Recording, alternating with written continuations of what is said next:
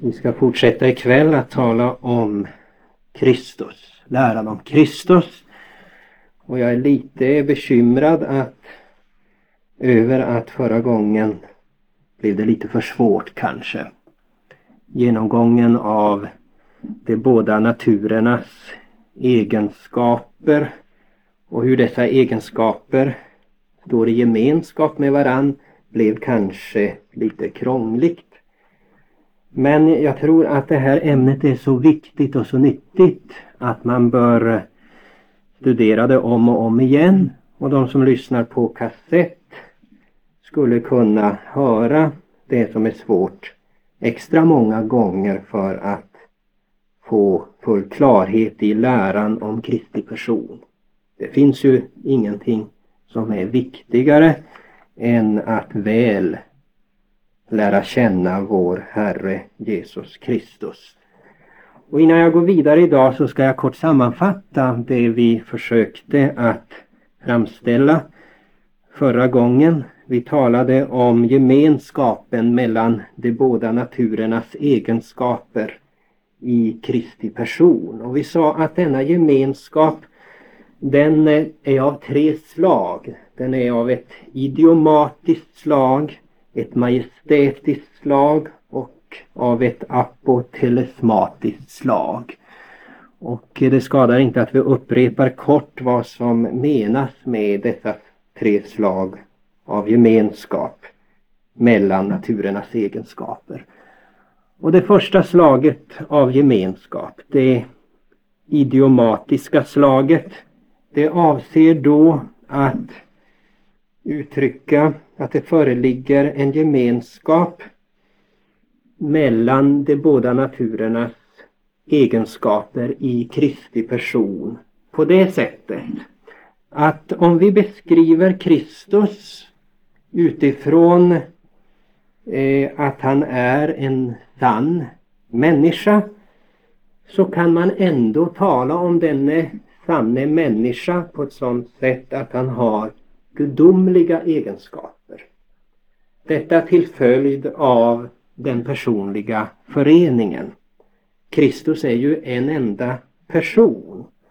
Och genom att de båda naturerna är förenade i denna person, så kan egenskaper som hör ihop med Kristus som sann Gud tillskrivas hela personen när vi talar om honom som sann människa, och när vi talar om honom som sann människa och talar om egenskaper som hör ihop med honom som sann människa, så kan vi samtidigt beskriva honom utifrån de egenskaper som han har som sann Gud.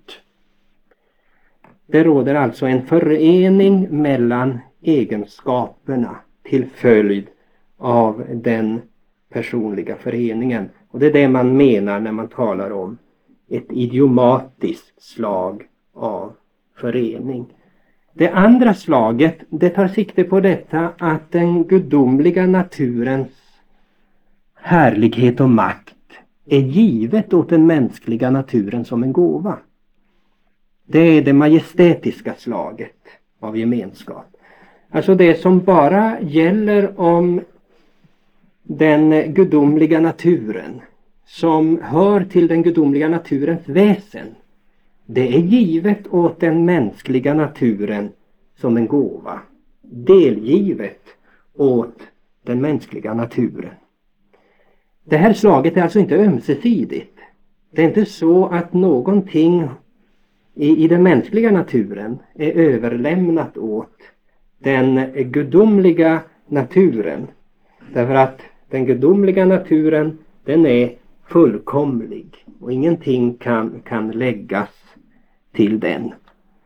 Det är alltså viktigt med detta majestätiska slag att Jesus Kristus, när han går här på jorden, så har hans mänskliga natur del av den gudomliga naturen, majestät och egenskaper.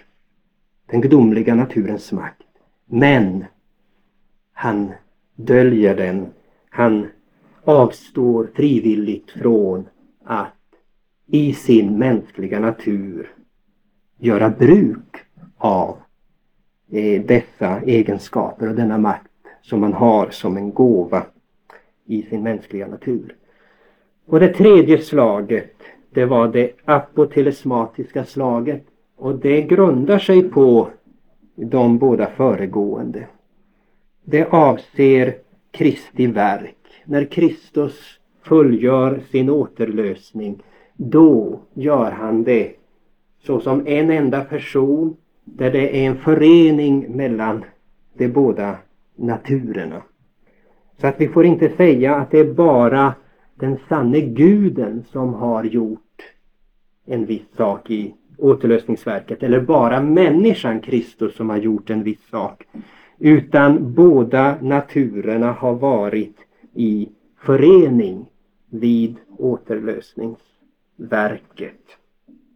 Den gudomliga naturen använde den mänskliga naturen som sitt organ och deltog i allt det som den mänskliga naturen gjorde och led. Man kan ju egentligen inte säga att Gud led, därför att Gud, han är oföränderlig, han kan inte lida, han dör inte, men likväl kan man säga det, därför att genom den personliga föreningen så deltog den gudomliga naturen i allt det som den mänskliga naturen gjorde, så att man kan med full rätt säga att det var Gud som led och dog på korset. Det apotelesmatiska slaget syftar alltså på detta, att det Kristus gör, det han fullgör som profet, präst och konung, det gör han genom båda sina naturer. Båda naturerna är i samverkan. Och när en sak görs som är utmärkande för just bara den ena naturen, så är ändå eh, så sker ändå detta i samverkan och i delaktighet med den andra naturen. Man får alltså inte spjälka upp Kristus och säga att det bara är människan Kristus som har dött för oss. Och det sista vi sa förra gången, det var att vi ställde frågan: varför måste vår frälsare vara både Gud och människa? Och vi hann då att svara på den första ledet av frågan, varför han måste vara sann människa. Och svaret var att det är därför att han måste i vårt ställe, i människans ställe, tillfredsställa det krav som Guds helighet ställer. Gud kräver av människan att hon i allt är fullkomlig och helig. Och då måste hon vara människa. För att, då måste Kristus vara människa. För att det är ju människan som har att uppfylla detta krav. Och så går Kristus in i vårt ställe. Och han uppfyller eh, lagens alla krav på fullkomlighet och helighet. Och vidare så måste han vara människa för att tillfredsställa Guds rättfärdighet när det gäller att försona människans skuld. Människan har icke hållit lagen, och människan måste då enligt Guds rättfärdighet straffas. Det är människan som måste straffas för sin överträdelse, och Guds son blir människa för att lida och dö, för att ta straffet på sig, avtjäna straffet i vårt ställe. Alltså måste vår frälsare vara människa. Men varför måste han då vara sann Gud? Jo, därför vad hjälper det om nu en människa eh, försöker att återlösa oss? Det går ju inte. Om så en människa kunde vara syndfri, så skulle en människa inte kunna återlösa oss. Och dessutom är ju människan inte syndfri, utan en syndare. En syndare kan ju inte frälsa sig själv, återlösa sig själv, och ännu mindre någon annan. Men en syndfri människa, om det nu funnes någon sådan, skulle ju förvisso frälsa sig själv, Men hon skulle inte kunna frälsa någon annan. Hon skulle inte ha några överloppsgärningar som hon kunde föra över till någon annan. Det står i skriften, Psaltaren fyrtionio, vers åtta och nio. Sin broder kan ingen återlösa eller giva Gud lösepenning för honom. För dyr är lösen för hans själ och kan icke betalas till evig tid. Det kostar alltså för mycket att återlösa en själ. Ingen människa kan betala det priset. Så människorna måste för alltid ge upp sina försök att återlösa någon annan, att återlösa sin broder. Och eftersom människan måste försonas med Gud, så kunde ingen annan än Gud själv skaffa fram en lösen som helt och fullt kunde uppfylla de krav som den gudomliga heligheten och rättfärdigheten ställer. Endast Gud kunde göra tillfyllest. Endast Gud själv kunde, kunde i allt uppfylla Guds rättfärdighet. Både i fullkomlig helighet, i ett fullkomligt liv och fullkomligt betala. Det vi kallar för den aktiva lydnaden och den passiva lydnaden. Men han måste alltså göra det så som människa. Men han måste samtidigt vara Gud, sann Gud, för att det ska kunna ske. Alltså måste han vara både Gud och människa. Varje försoning måste misslyckas som någon som är mindre än Gud försöker att åstadkomma. Men Kristi verk, det är tillräckligt. Hans blod är tillräckligt dyrbart. Hans helighet, hans heliga liv är tillräckligt dyrbart för att återlösa alla människor. Eftersom Gud var i Kristus försonande världen med sig själv. Andra Korinthierbrevet fem nitton. Och det var Guds blod, Apostlagärningarna tjugo tjugoåtta, som utgjuts, utgjöts för oss.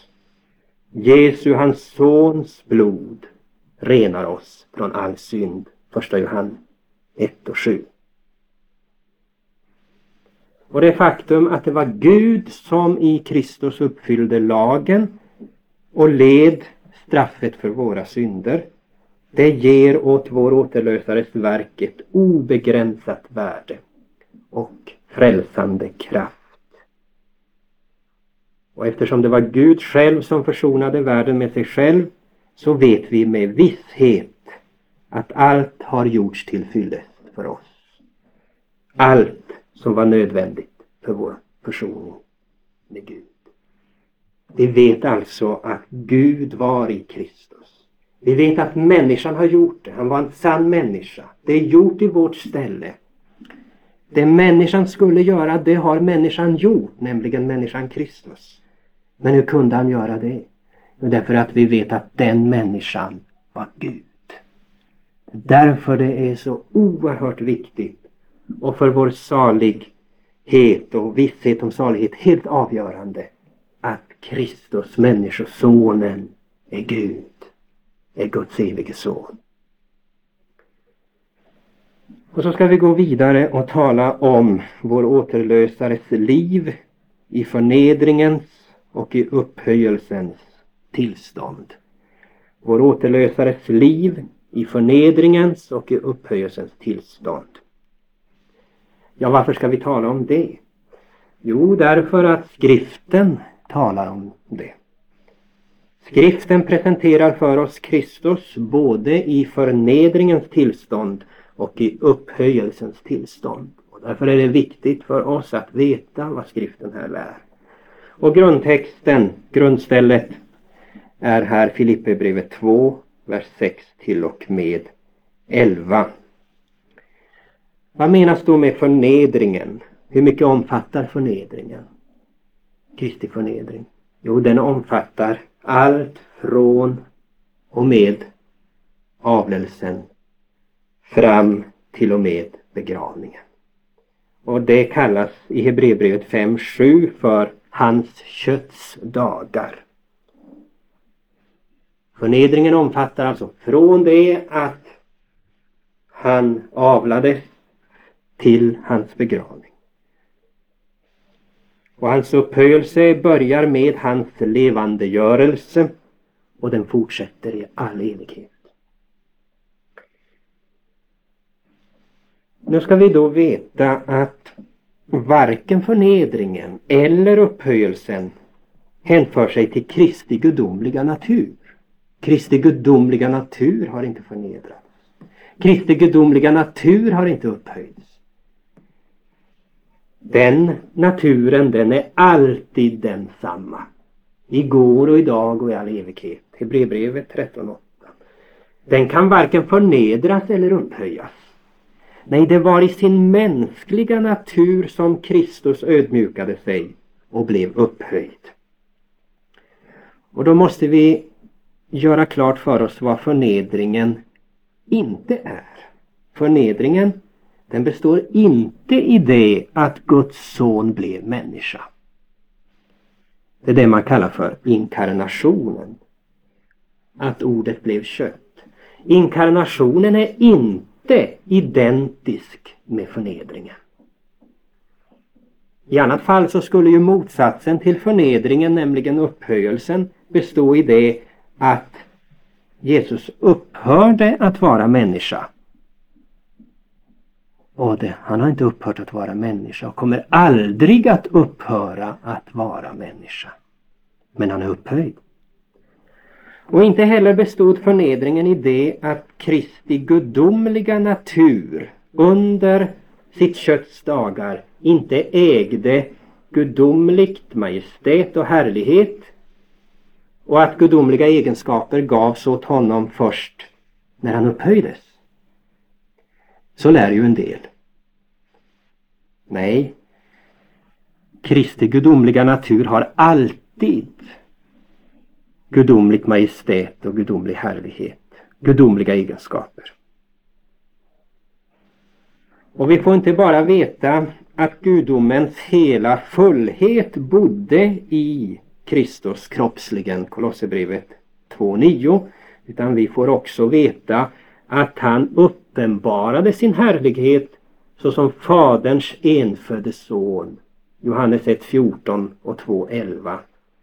Han uppenbarade sin härlighet i sina underverk som han gjorde i sitt eget namn och av sin egen kraft. Det har vi alltså sagt vad förnedringen inte är. Och då ska vi naturligtvis säga, vad är då förnedringen? Ja, vi kan klargöra det genom en bild.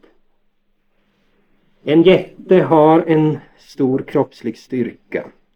Men om man inte gör bruk av den, då kan till och med svaga barn binda honom och döda honom. Och så var det med Kristus. I sin gudomliga natur brukade Kristus alltid och fullständigt sitt majestät och sin makt. Men fastän den mänskliga naturen genom den personliga föreningen hade del av, som en gåva, hade del av all denna ära och makt, så gjorde Kristus i sin mänskliga natur inte alltid och fullständigt bruk av denna sin makt och sitt majestät. Vad består alltså Kristi förnedring i? Jo, den består i icke-utövandet av den gudomliga makt och majestät som Kristus ägde också till sin mänskliga natur. Den makt, den majestät som han hade också genom den personliga föreningen i sin mänskliga natur, den gjorde han inte ständigt bruk av. Och vad finns det för bevis för detta? Jo, skriften lär detta klart. Vi läser i Filipperbrevet två, fem till åtta. Var så till sinne som Kristus Jesus var. Han som är i Guds skepnad, så står det. Inte som det översatt i kyrkobibeln, han som var till i Guds skepnad, utan det står han som är i Guds skepnad. Men icke räknade att vara jämlik Gud, Gud som ett byte, utan utblottade sig själv i det han antog tjänareskepnad när han kom i människogestalt. Så befanns han i utvärtes motto, vara som en människa, och ödmjukade sig och blev lydig intill döden, ja intill döden på korset. Här står alltså att Jesus var verkligen i Guds skepnad.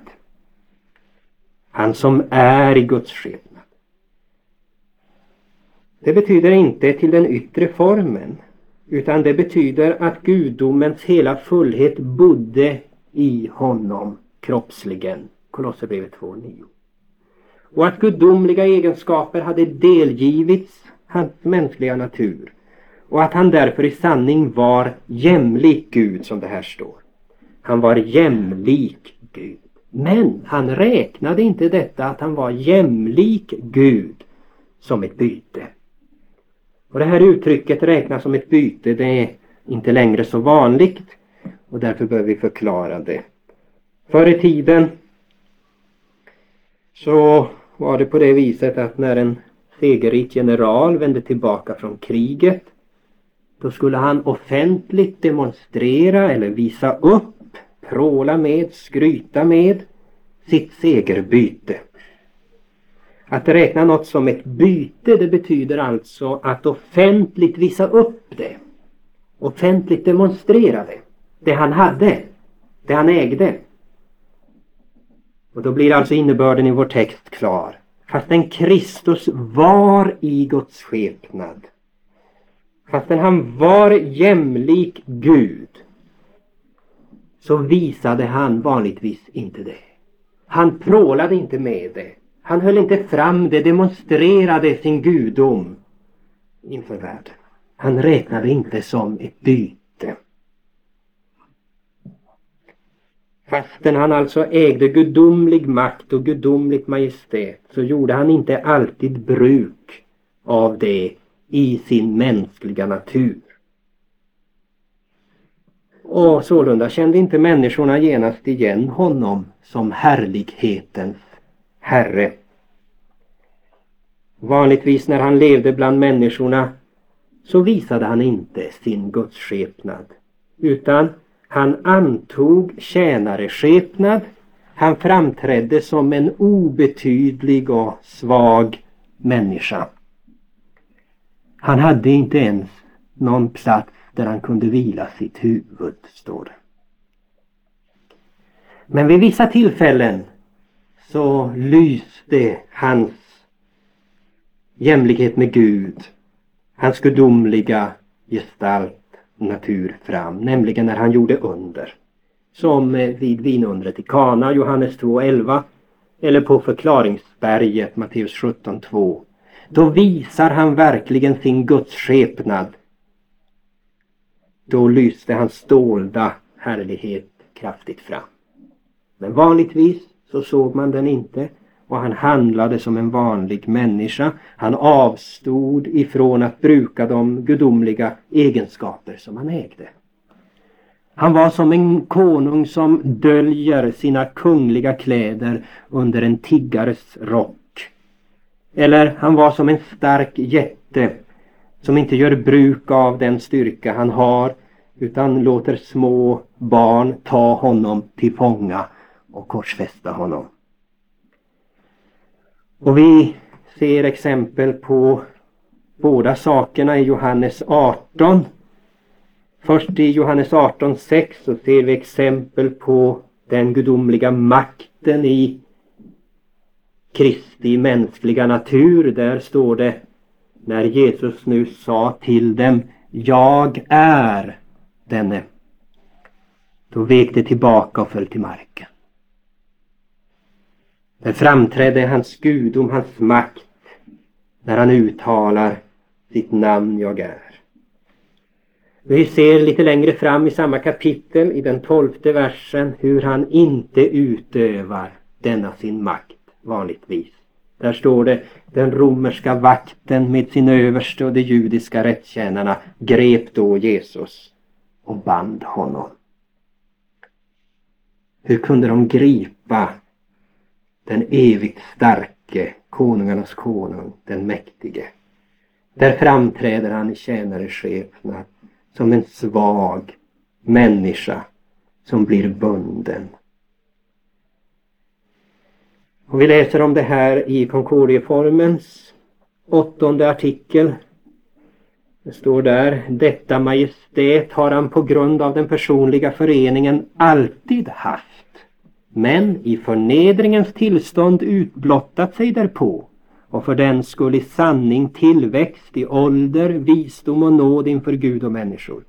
Därför har han inte alltid, utan endast när det så behagade honom, visat detta majestät, till dess han efter uppståndelsen helt och hållet avlade tjänareskepnaden, men dock inte den mänskliga naturen, och införsattes i det fullständiga utövandet, uppenbarandet och bevisandet av det gudomliga majestätet. Vad är då syftet med förnedringen, och varför måste vår Herre Jesus Kristus förnedras? Ja, det framgår av dessa skriftens ord: han blev lydig in till döden, ja, in till döden på korset. Hade Kristus under sitt jordeliv gjort ett fullt och ständigt bruk av sitt gudomliga majestät också i sin mänskliga natur, då skulle världen ha blivit häpen. Då skulle den ha förundrats, men den skulle inte ha blivit frälst. Och det förstod ju inte världen. Och man kunde håna honom och säga: stig ned från korset, om du nu är Guds son. Och hade Jesus Kristus inte förnedrats, då hade han inte heller kunnat ställas under lagen. Då hade han inte kunnat bindas och dödas. Men han var som en stark jätte som avstod ifrån att bruka sin styrka, så att svaga dvärgar skulle kunna döda honom. Och allt detta gjorde han i lydnad för Gud, så att han skulle kunna lida och dö för våra synder. Så lär oss också Kristi förnedring en annan sak, en annan viktig sak. Människor tycker om att visa upp vad de är. Visa upp sig, låta folk förstå vad de kan, vad de duger till, vad de har och äger. Men vår text säger ju så här: var så till sinnes som Kristus Jesus var. Vi bör alltså vara ödmjuka och saktmodiga i hjärtat, som Kristus Jesus var. Vi bör inte ha högre tankar om oss själva än tillbörligt är, utan tänka blygsamt i överensstämmelse med det mått av tro som Gud har tilldelat var och en. Romarbrevet tolv tre. Så ska vi säga något om olika skeden i förnedringstillståndet. Det är inte grader av förnedring hos Kristus, utan det är skeden i förnedringen. Eftersom förnedringen består i ett icke-användande av gudomligt majestät och kraft som delgivits den mänskliga naturen, då kan vi inte tala om grader av förnedring. I egentlig mening är det inte fråga om djup, djupare och djupaste förnedring, även om vi ibland brukar sådana uttryck med tanke på vår Herres lidande. Med undantag för de tillfällen då den dolda härligheten lyste fram som vid Kristi underverk, så var förnedringen på samma nivå under hans liv. Och därför föredrar vi att tala om skeden i förnedringen.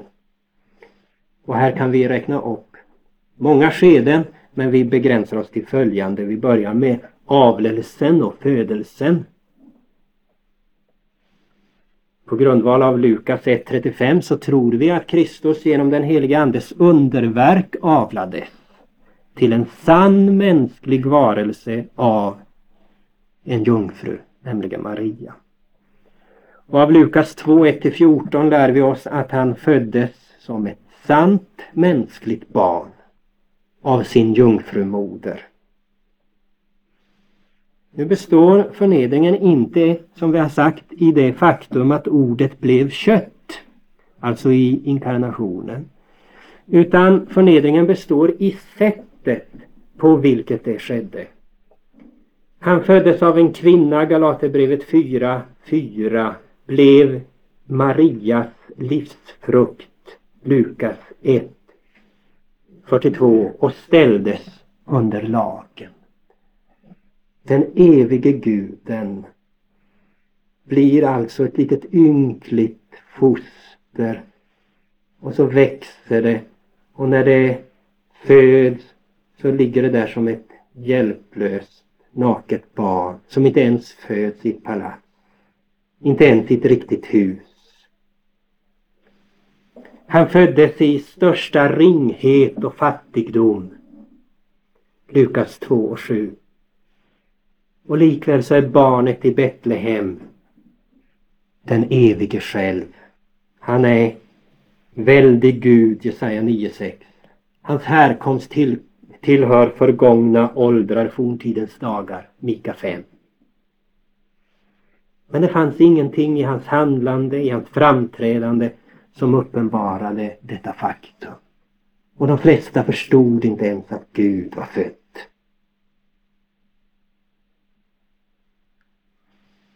Men de som gav akt på skriftens vittnesbörd, de kom till tro och de hyllade honom.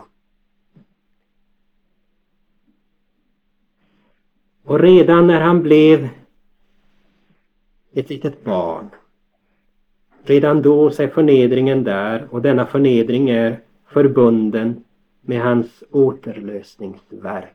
Han blev ställd under lagen för att återlösa dem som stod under lagen, Galaterbrevet fyra fyra. Och ser vi vidare på Kristi liv, så växte Jesus upp fysiskt och mentalt som alla andra barn. Han utvecklades. Jesus växte till i ålder och vishet och nåd inför Gud och människor, Lukas två femtiotvå.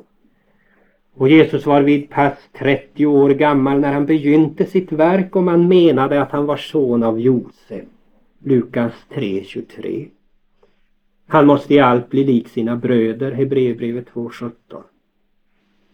Och med undantag för när han gjorde under, så framträdde han i människogestalt. Han levde som en judisk rabbi. Han var inte rik, han hade inte stort anseende. Han var fattig. Människosonen har ingen plats där han kan vila sitt huvud, Matteus åtta tjugo.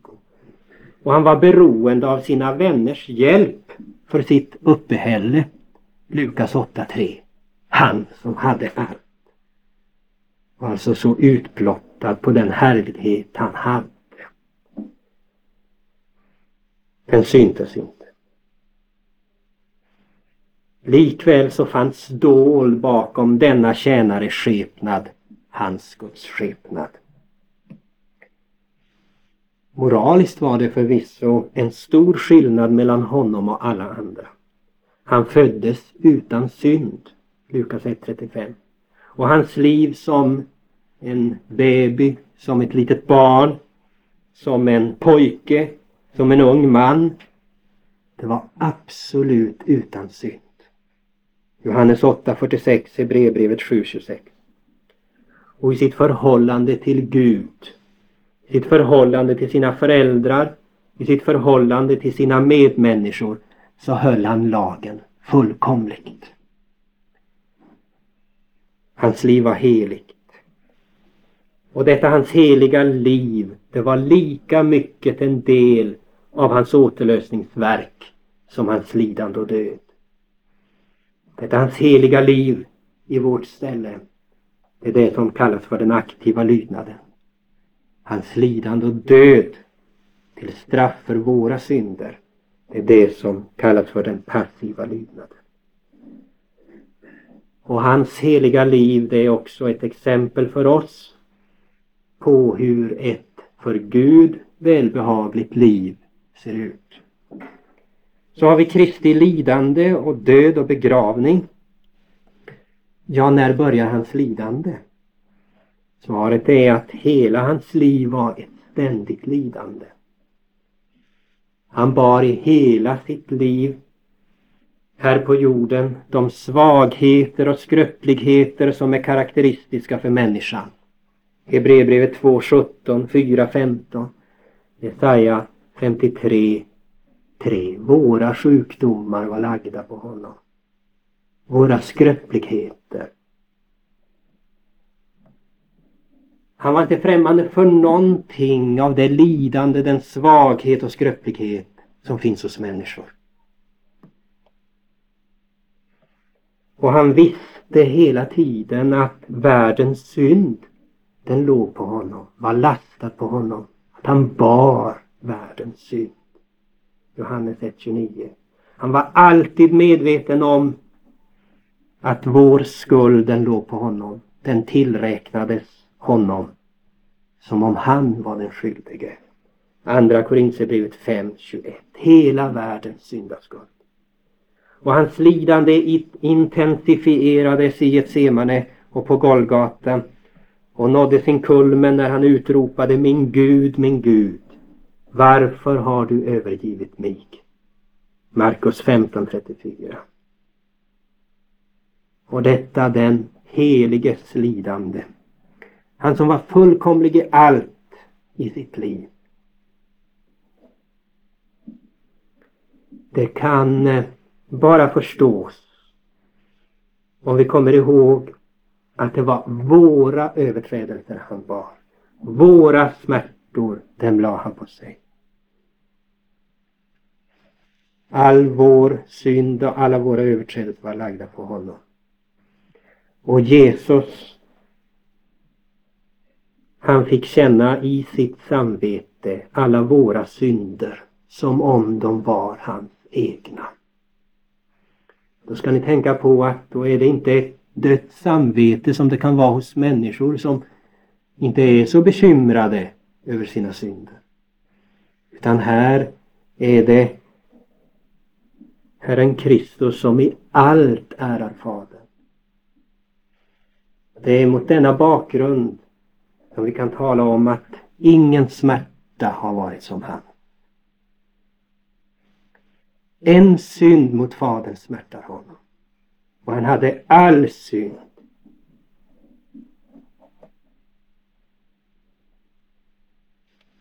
Det här förstår ju inte människor. De tänker att det var väl inget märkvärdigt med Jesu lidande. Det finns väl många som har lidit värre än han. Som har torterat värre. Och visst kan vi säga det när det gäller det fysiska lidandet. Att hans fysiska lidande inte var större än många andra. Men här är det frågan om hans själs lidande. Hans själs ångest.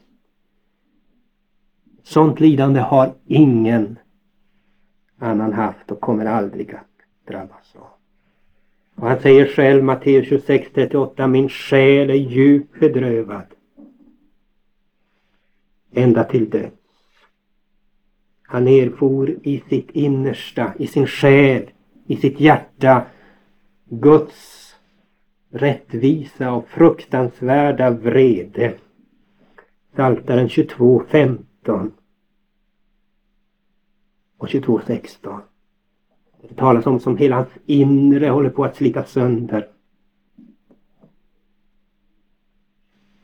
Och när han var övergiven av Gud så led han helvetets alla kvar.